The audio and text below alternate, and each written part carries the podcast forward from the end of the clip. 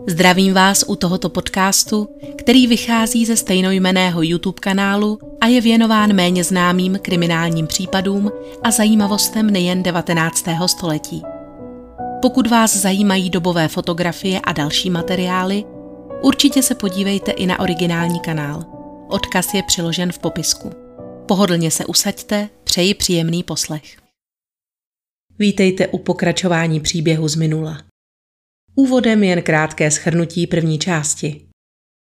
Počátkem ledna roku 1910 se začali přátelé 37-leté zpěvačky Kory Kripenové obávat o její bezpečnost.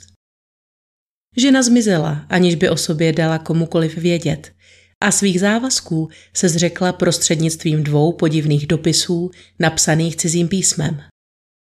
Její manžel, 48-letý lékař Harvey Krippen, Zpočátku tvrdil jejím přátelům, že Kora odcestovala do Ameriky kvůli nemocnému příbuznému.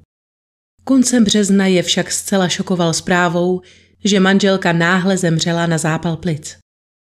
Kořeni přátelé z branže, umělci s konexemi na nejvyšších místech ve Scotland Yardu byli ovšem připraveni nechat celou věc prošetřit – a případu se ujal známý detektiv, šéf inspektor Walter Dew, který byl před 20 lety rovněž ústřední postavou Honuna věhlasného Jacka rozparovače.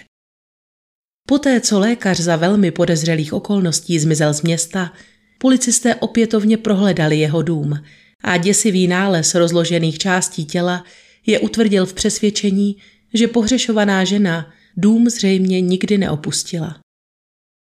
V červenci bylo tedy vyhlášeno celostátní pátrání po osobě Harveyho Kripena a Ethel Lenévové, mladé písařky, která s lékařem udržovala již několik měsíců milostný poměr a pravděpodobně uprchla společně s ním.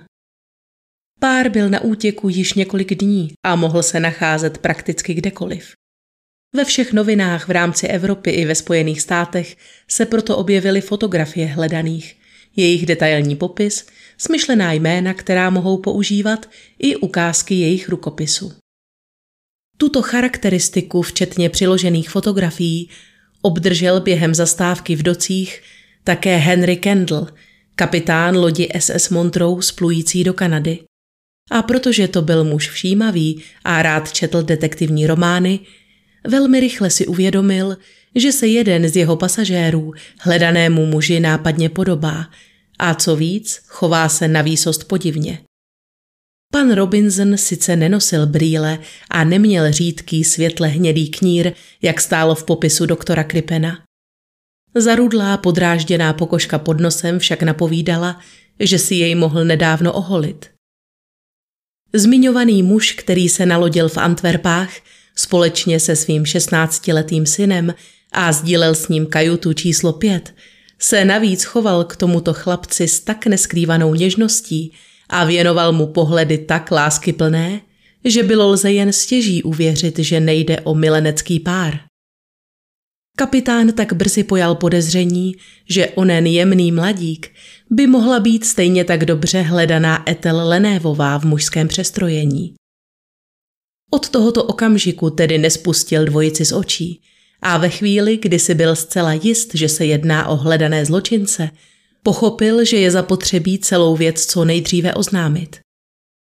Parník měl ale na své cestě do Quebecu před sebou ještě několik měsíců a co pak, až zakotví v přístavu.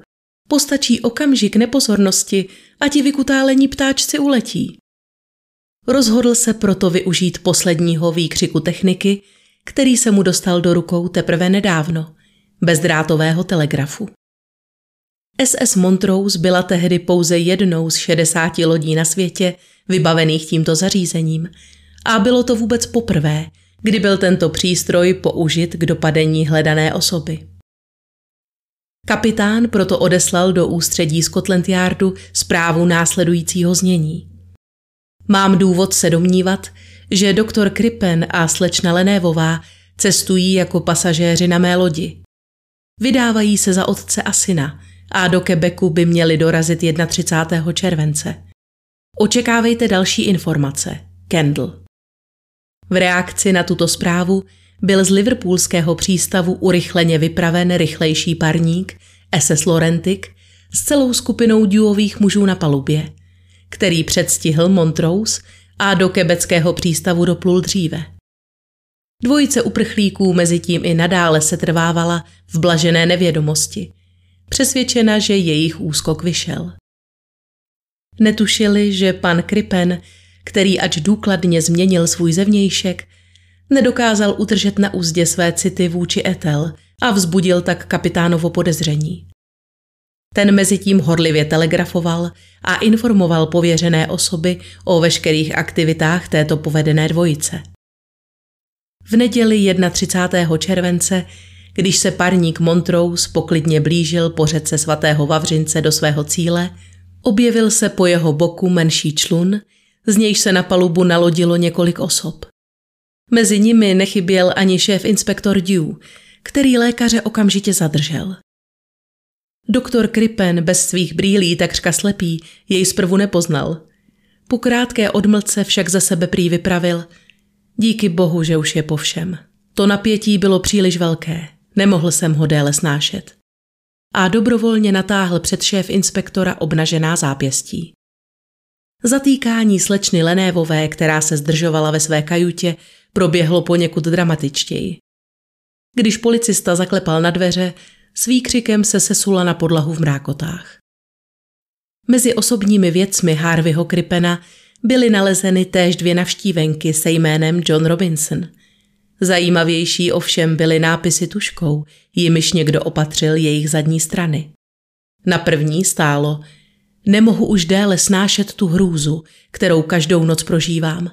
A protože nevidím žádné východisko a peníze došly, Rozhodl jsem se, že dnes v noci skočím přes palubu. Vím, že jsem ti skazil život, ale budu doufat, že mi jednou dokážeš odpustit. Miluji tě, tvůj H. Vzkaz na druhé vizitce hlásal, počkáme do večera kolem desáté nebo jedenácté, pokud ne v kolik hodin. Význam těchto vět byl odhalen až před soudem. Jeden z členů posádky Montrose se totiž rozhodl vše prozradit a informovat pana Kripena o tom, že kapitán zná jeho pravou totožnost a v Quebecu na něj čekají policisté. Muži pak slíbil, že jej za řádnou odměnu ukryje a pomůže mu nafingovat sebevraždu.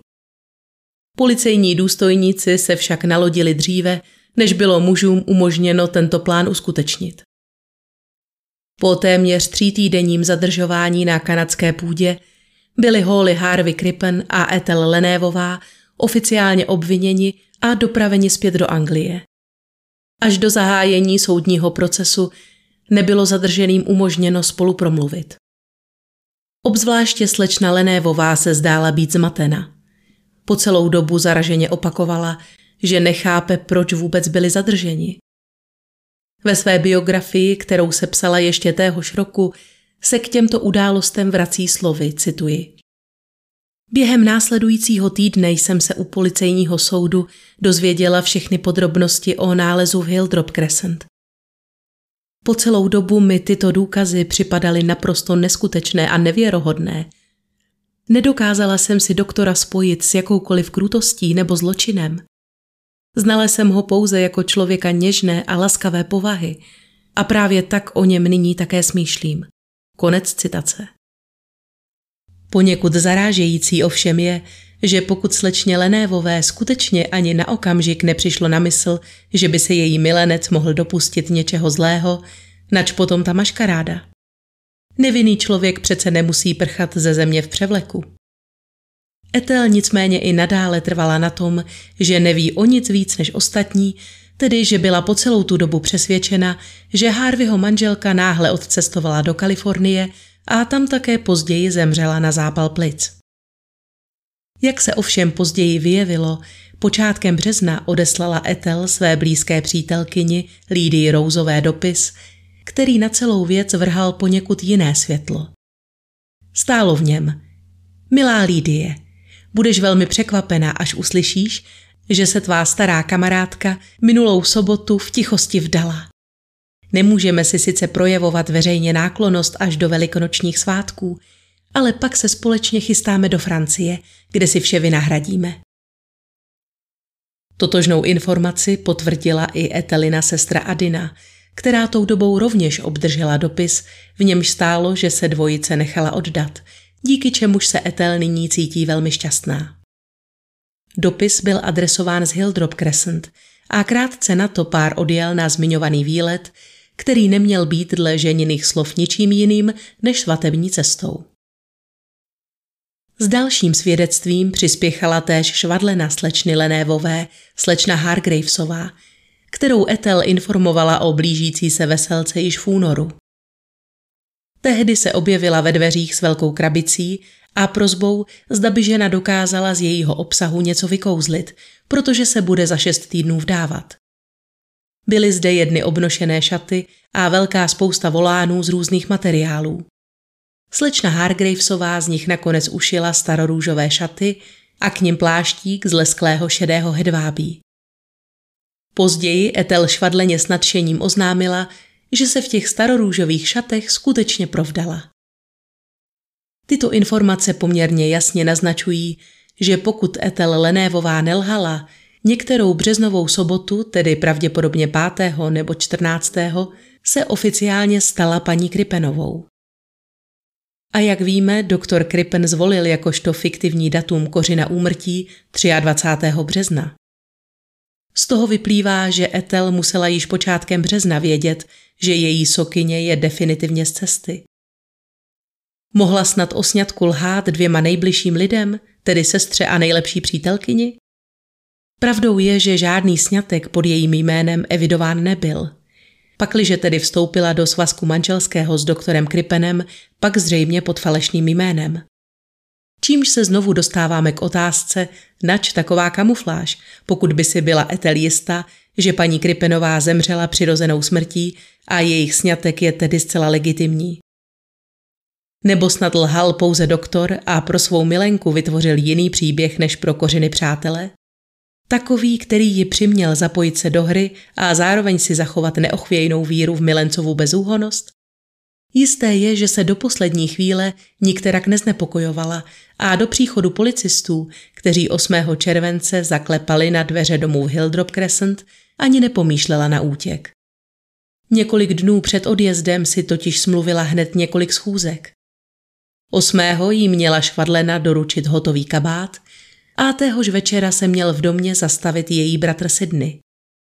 Desátého zase byla na návštěvu pozvána Lídia Rouzová. Nikdo z nich však, jak víme, Etel v domě nezastihl.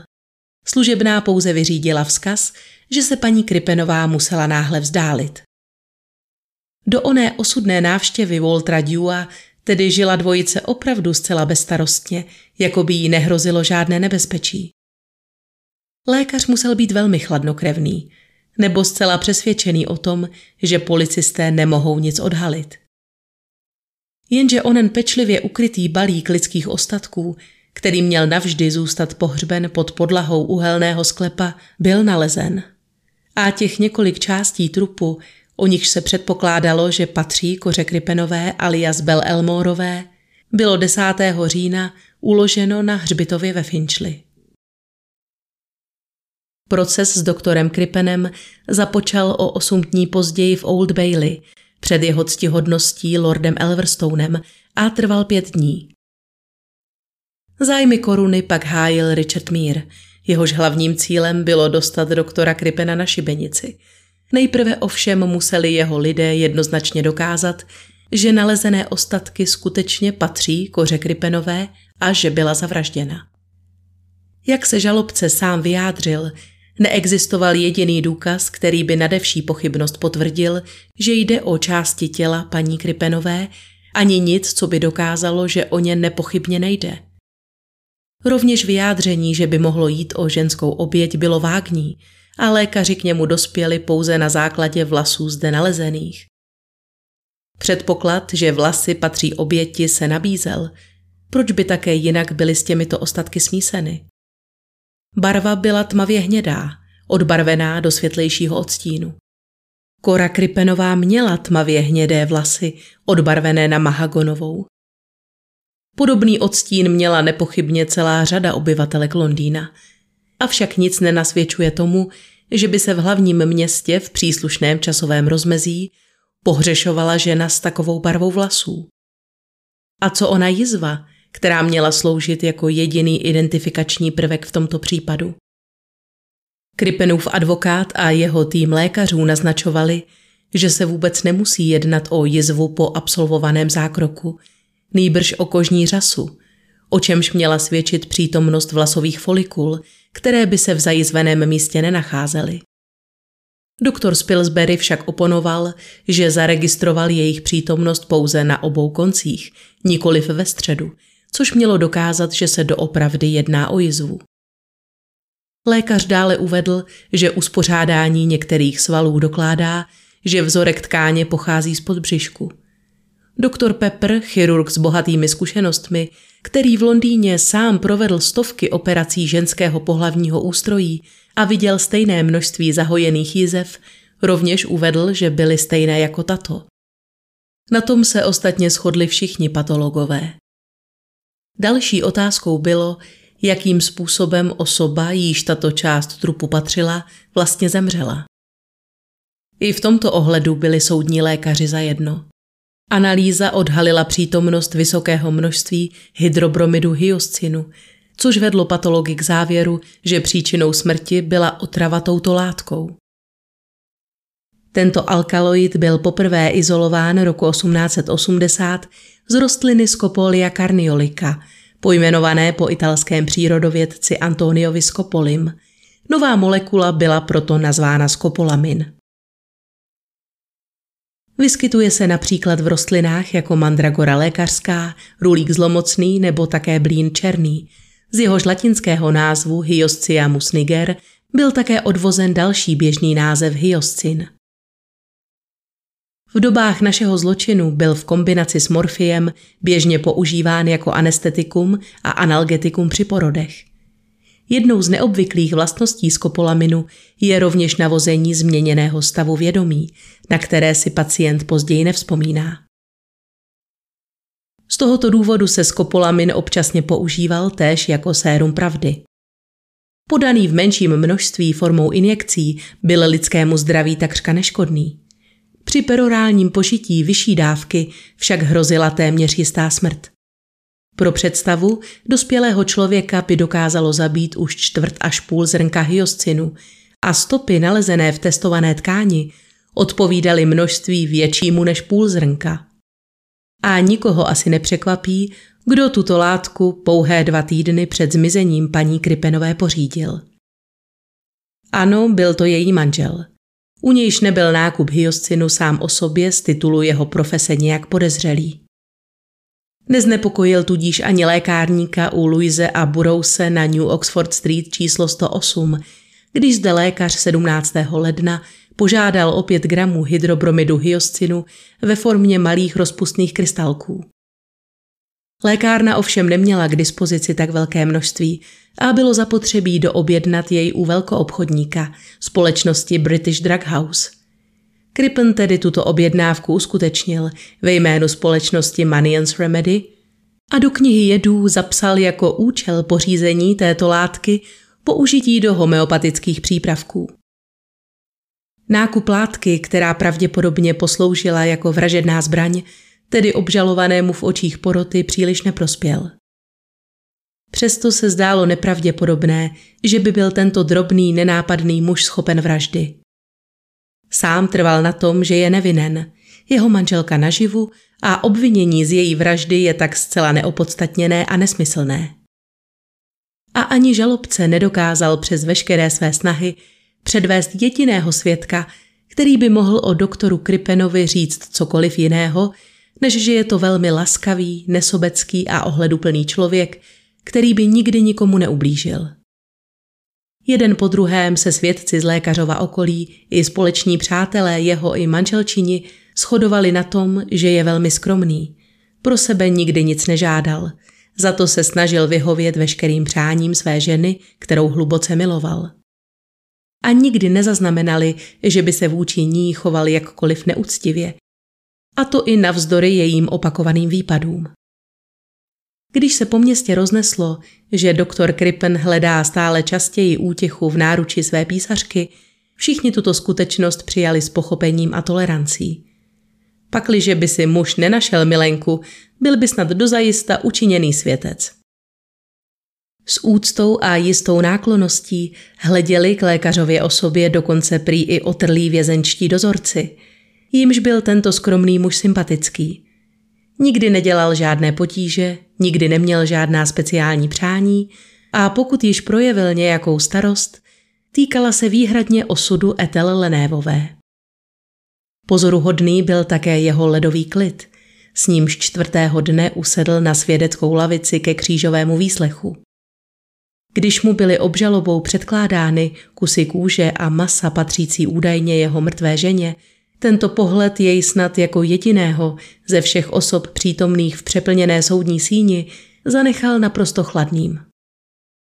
Prohlížel si je s profesionální zvědavostí, jako by šlo o pouhé muzejní exponáty nebo vzorky z jeho lékařské praxe.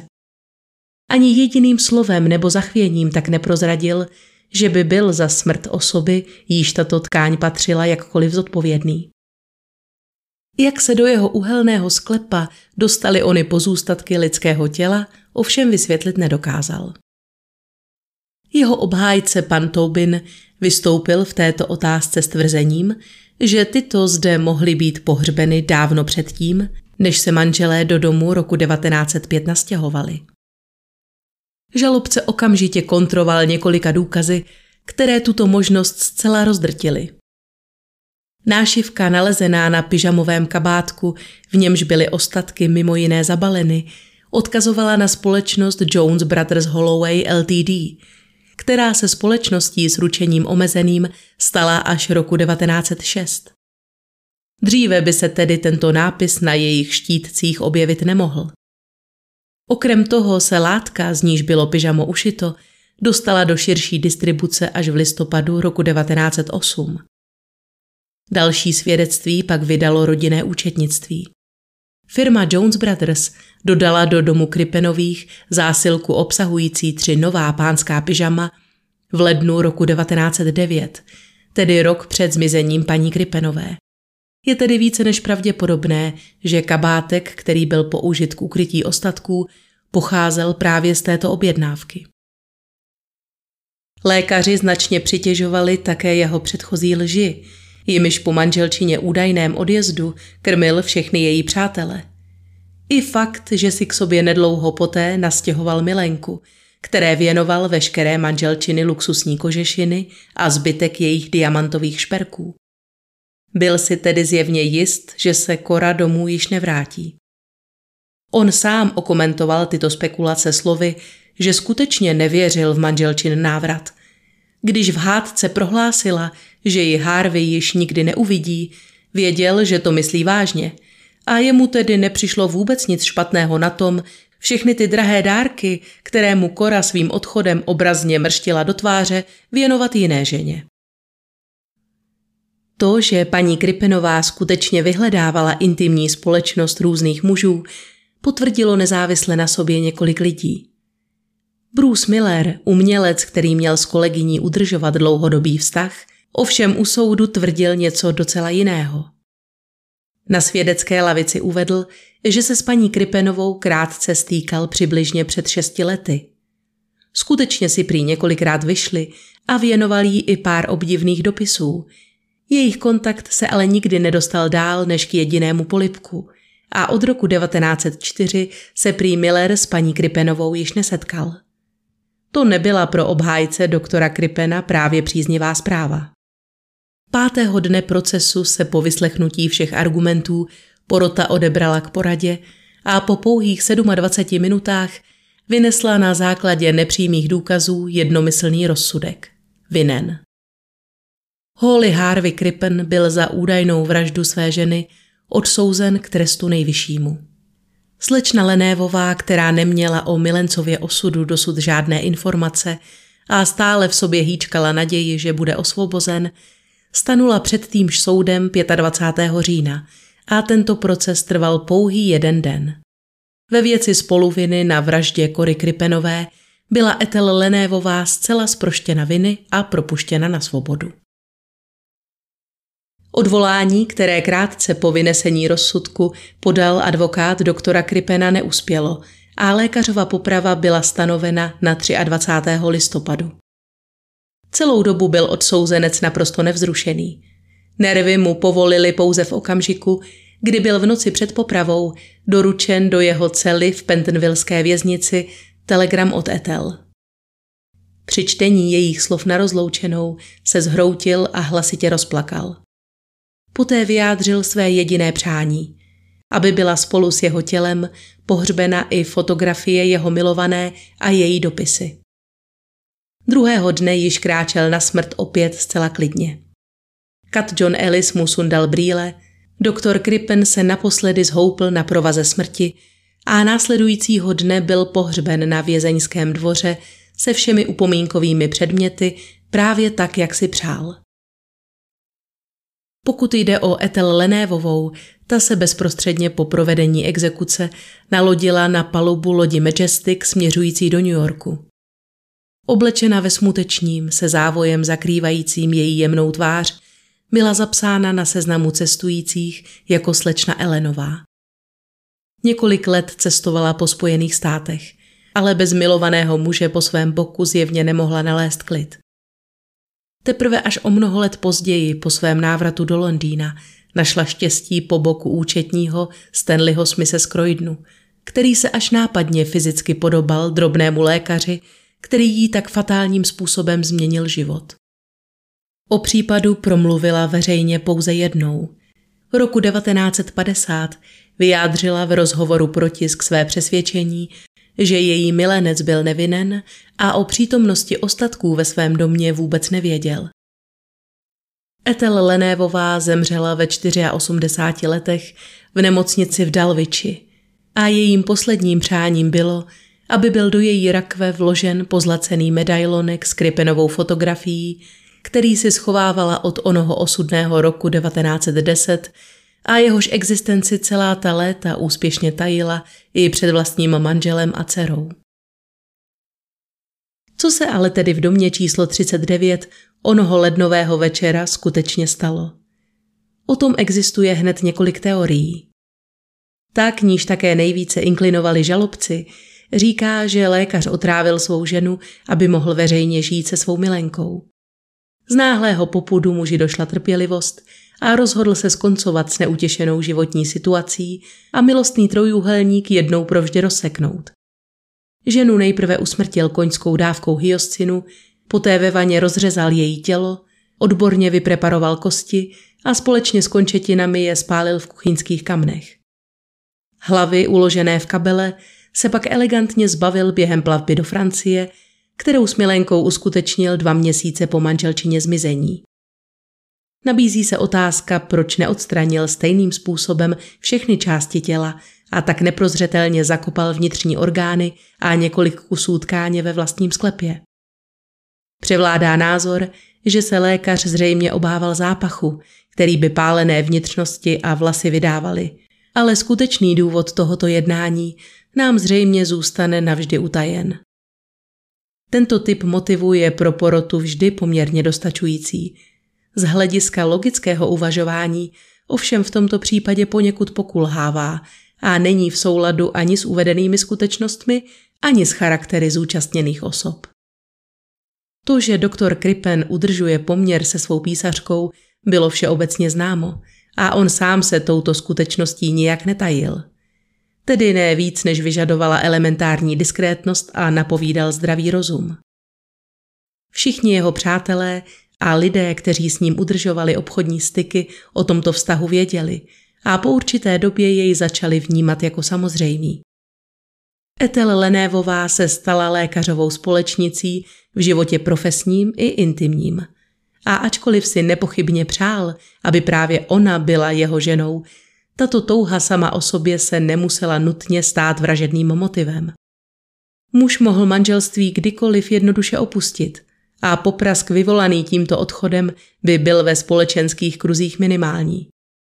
Spisovatel a novinář Wilson Young, o němž jsem hovořila v první části a který zpracoval tento příběh v knižní sérii věnované významným britským soudním procesům, spekuluje, že pokud by doktor Krippen plánoval manželku opustit nebo zabít, učinil by tak mnohem dříve a s milenkou se scházel potají. Tím, že byl tento paralelní vztah veřejně znám a stal se v očích veřejnosti takřka regulérním, schází nám zde onen známý motiv prudkého hnutí mysli, vybičovaného touhou, tolik typický pro vraždy zvášně. Další pokus o vysvětlení náhlého usmrcení paní Kripenové učinil na jednom soukromém soaré v Londýně známý advokát a řečník Edward Marshall Hall, který byl prvé rovněž osloven k obhajobě doktora Kripena a důkladně si tak prostudoval celý spis. Kdo ví, jak by se proces vyvíjel, kdyby se obviněný nakonec nerozhodl pro jiného obhájce. Hallova teorie by mu totiž nepochybně prospěla. Advokát byl přesvědčen, že lékař i navzdory vztahu se slečnou Lenévovou nadále udržoval intimní kontakt i s vlastní ženou.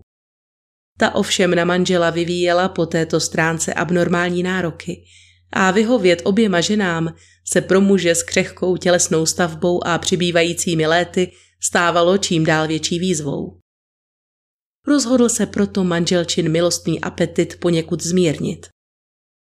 Ze svých dřívějších zkušeností věděl, že se hyoscin občas používal jako tlumící prostředek v případech akutní nymfomanie i v léčebnách pro duševně choré. V dobré víře tedy tuto látku obstaral a aniž by si byl jist přesným dávkováním, nasypal své ženě kompletní obsah lahvičky do odpolední kávy. Když zjistil, že Kora na místo sklidnění a příjemného šlofíka usnula věčným spánkem, rozhodl se ze strachu z potíží následky této nehody zakrýt. Sir Hall byl přesvědčen, že pokud by předložil toto své vysvětlení soudci, nejen, že by docílil toho, aby bylo obvinění doktora Kripena přehodnoceno z vraždy na zabití, ale že by dokonce pro svého klienta dosáhl verdiktu neúmyslné zabití. Žádný důkaz o tom, že lékař nadále navštěvoval manželčino lůžko neexistuje. Sám tuto skutečnost popřel. A to, že mají manželé oddělené ložnice již několik let, nebylo žádným tajemstvím. Navíc je téměř nemyslitelné, že by se lékař, dobře znalý vlastností těchto látek, dopustil takového omylu v dávkování. Takže i tato teorie, jakkoliv je zajímavá, není zcela v souladu se zjištěnými skutečnostmi případu. Další možnou verzi tohoto příběhu zpracoval sám Philson Young, který tvrdí, že je tím nejrozumnějším vysvětlením, jak mohl podobně násilný čin spáchat člověk, který byl všemi svými přáteli a spolupracovníky považován za veskrze trpělivého, přívětivého a laskavého. Připomeňme si, jak se situace vyvíjela. Koncem roku 1909 se manželství Kripenových ocitlo v dosud pravděpodobně největší krizi. Kora, roztrpčena těhotenstvím manželovi Milenky, veřejně prohlašovala, že definitivně odchází a vyhrožovala lékaři, že pokud svůj románek okamžitě neukončí, nespatří již více ani ji, ani společné úspory. V lednu následujícího roku ale došlo k nečekanému obratu a zdálo se, že v domácnosti Kripenových je opět vše zalito sluncem. Kora se nacházela v nebývale dobrém rozmaru a svěřila se přátelům, že se rozhodli s Harvim začít znovu, a to i přesto, že nesplnil danou podmínku a slečnu Lenévovou neopustil. Je zřejmé, že šlo o zlepšení pouze zdánlivé. Dosud dobromyslný Harvey Krippen již dávno vyčerpal i poslední zbytky své náklonosti a obdivu, které vůči své zákonité manželce dlouhá léta choval. Po fyzické stránce to nebyl nikterak silný muž. Naproti tomu Kora byla robustní a živočišná a ač jej tato její vitalita zpočátku přitahovala a uchvacovala, postupem času se pro něj stala vyčerpávající i pouhá ženě přítomnost. Proto také nakonec zcela rezignoval na to, kam chodí a s kým se stýká, pokud on sám mohl žít v klidu a bez zbytečných výčitek a konfliktů. K hádkám pochopitelně docházelo i nadále. Paní Kripenová nebyla typem ženy, který by se držel zpátky a rozhodně manžela nešetřila ani v soukromí, ani na veřejnosti. Rovněž nebyla ženou, která by se dokázala ochotně vzdát muže, byť by jí byl již zcela lhostejný.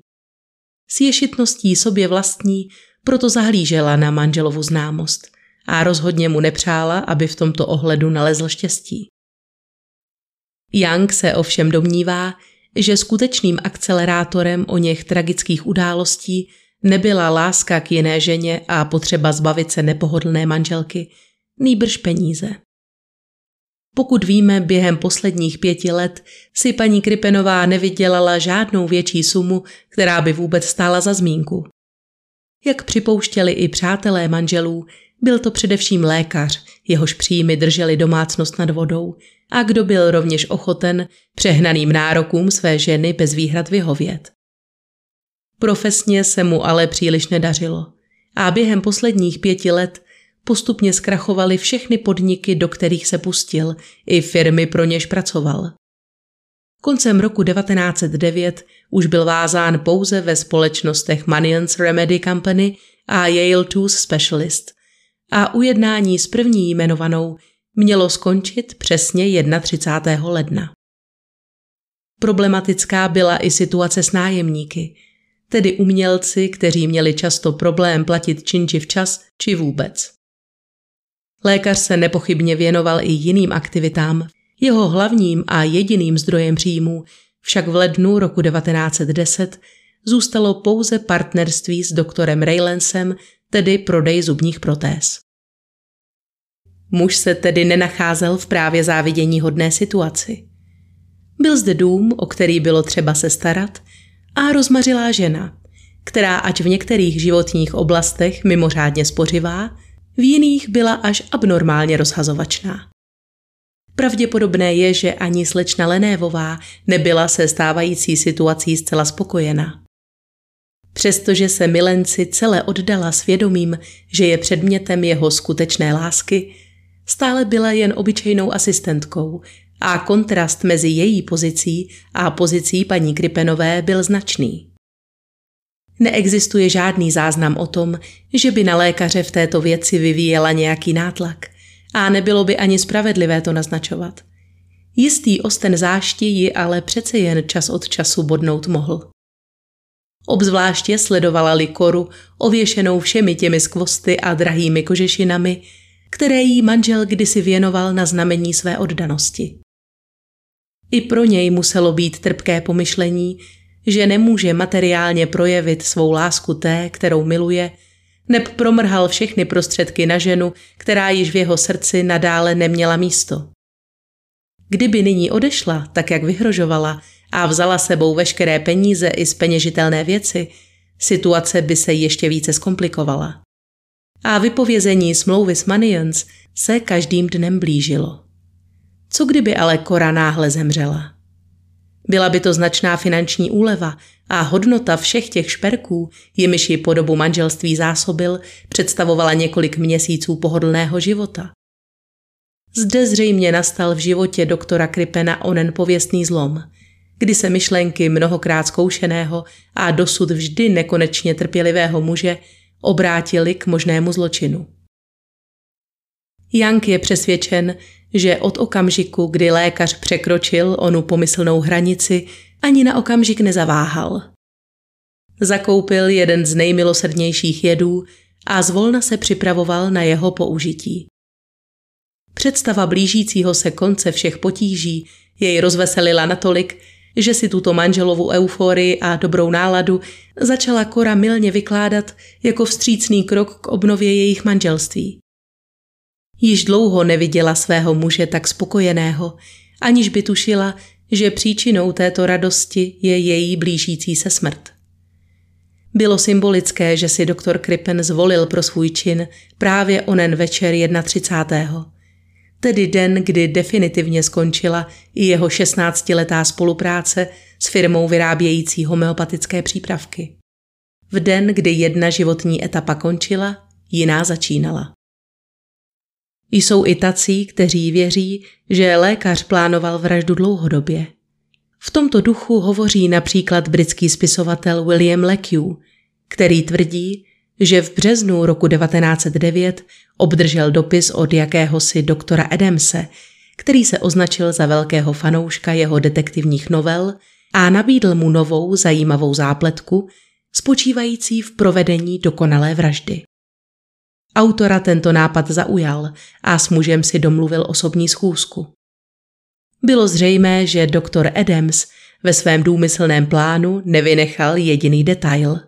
Pečlivě zvážil všechny možnosti a vyvaroval se rovněž všech potenciálních chyb, které by mohly vraha vehnat do náruče policie. Jeho zločincem byl Travič a pan Adams byl evidentně perfektně obeznámen s obsahem všech tehdejších dostupných toxikologických příruček a lexikonů. Lekiu nakonec této nabídky nevyužil. Návštěvníkův příběh se mu zdál pro jeho čtenáře až příliš ponurý a strašidelný. Tím komunikace mezi oběma muži utichla. O rok později však zaskočil spisovatele při čtení ranních novin pohled na známou tvář.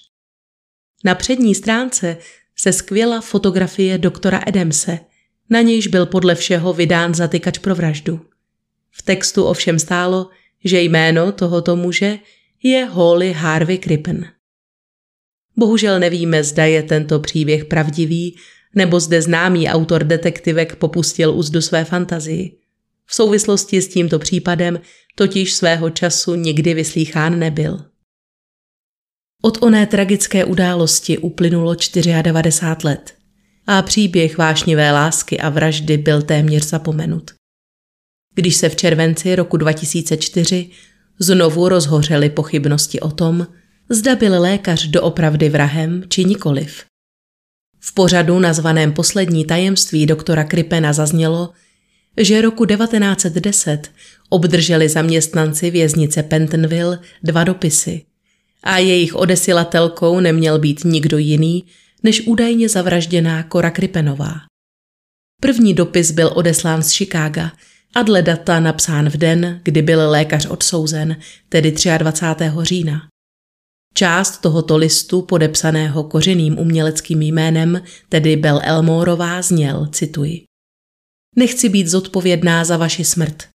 Snad vás mohu tímto způsobem zachránit, ale nikdy se policii osobně nepřihlásím, protože jsem nyní šťastná.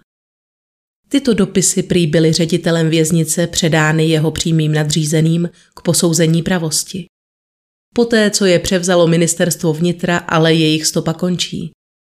Jisté je pouze to, že se nikdy nedostali do rukou obhájců, kteří se mohli jejich prostřednictvím pokusit lékařovo jméno očistit. Zjistilo se rovněž, že krátce po zmizení paní Kripenové odcestovala z Londýna do Spojených států jistá dáma, která si zakoupila palubní lístek pod jménem Belrouzová a roku 1920 se dáma téhož jména objevuje v záznamech jako spolubydlící sestry Kory Kripenové žijící v New Yorku. Hovořil snad tedy lékař pravdu, když tvrdil, že jeho manželka uprchla do států? Napovídala by tomu i objednávka přepravy šesti velkých kufrů, kterou žena zadala u jedné z londýnských stěhovacích služeb v den, kdy rovněž zažádala o výběr peněžních prostředků ze společného bankovního účtu. A pochybností přibývalo. Další vyjádřil John Trestrail, forenzní specialista a vedoucí toxikologického centra v Grand Rips ve státě Michigan, který spochybnil Kripenův modus operandi. Uvedl, že travič se jen zřídka kdy zbavuje těla tak brutálním způsobem, poněvadž je v jeho zájmu navodit prostřednictvím jedu zdání přirozené smrti, například selhání srdce. Lékařův případ se mu zdál natolik neobvyklý, že se rozhodl pustit do opětovného zkoumání všech důkazů, ve snaze dokázat prostřednictvím moderních technologií, zda mohl muž vraždit či nikoliv. Ve spolupráci s genealožkou Beth Wilsonovou pak odstartovalo rozsáhlé pátrání po potomcích pokrevních příbuzných paní Kripenové k provedení potřebných testů. Vzhledem k tomu, že žena nikdy nerodila a je známo, že drtivá většina mitochondriální genetické informace je děděna pouze po matce, bylo zapotřebí pátrat mezi žijícími potomky kořených sester či tet. Po sedmi letech se týmu konečně podařilo vypátrat tři vzdálené pravnučky žijící v Kalifornii a Portoriku.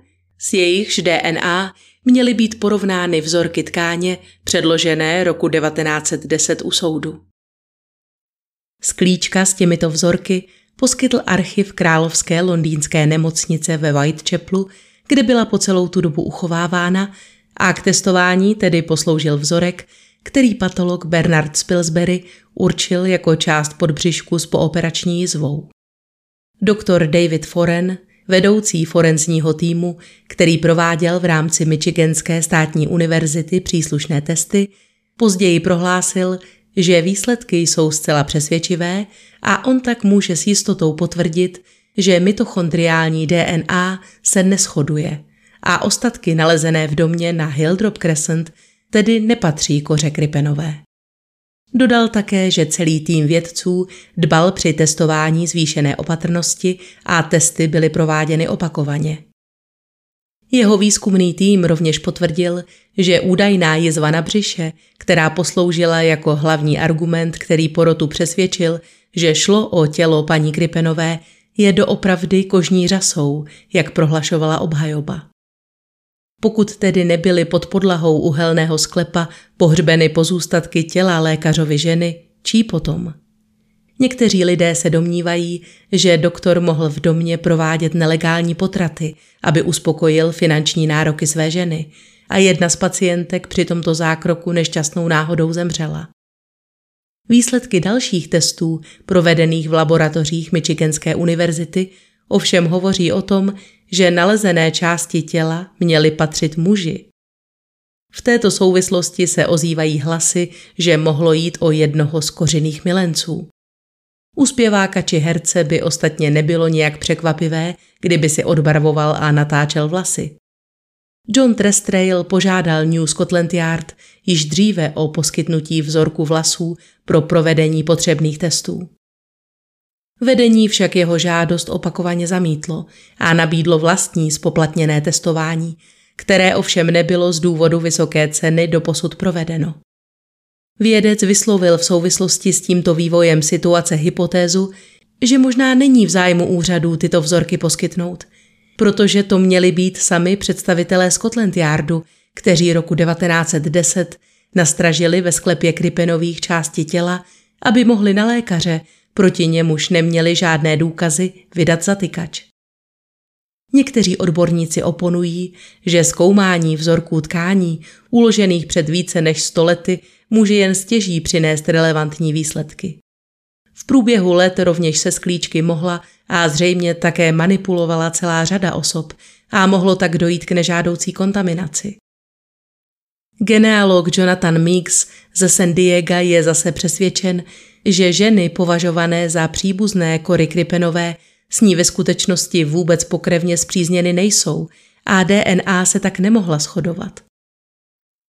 Ať tak či tak, tento objev vyvolal kolem roku 2007 pořádný rozruch a motivoval žijící příbuzné doktora Kripena dovolávat se jeho práv a žádat pro svého předka o posmrtnou rehabilitaci. Jeho synovec Patrick Krippen se rovněž zasazoval o to, aby byly strýcovi ostatky exhumovány a transportovány z areálu věznice do rodinného hrobu. Tato žádost ovšem byla v prosinci roku 2009 zamítnuta.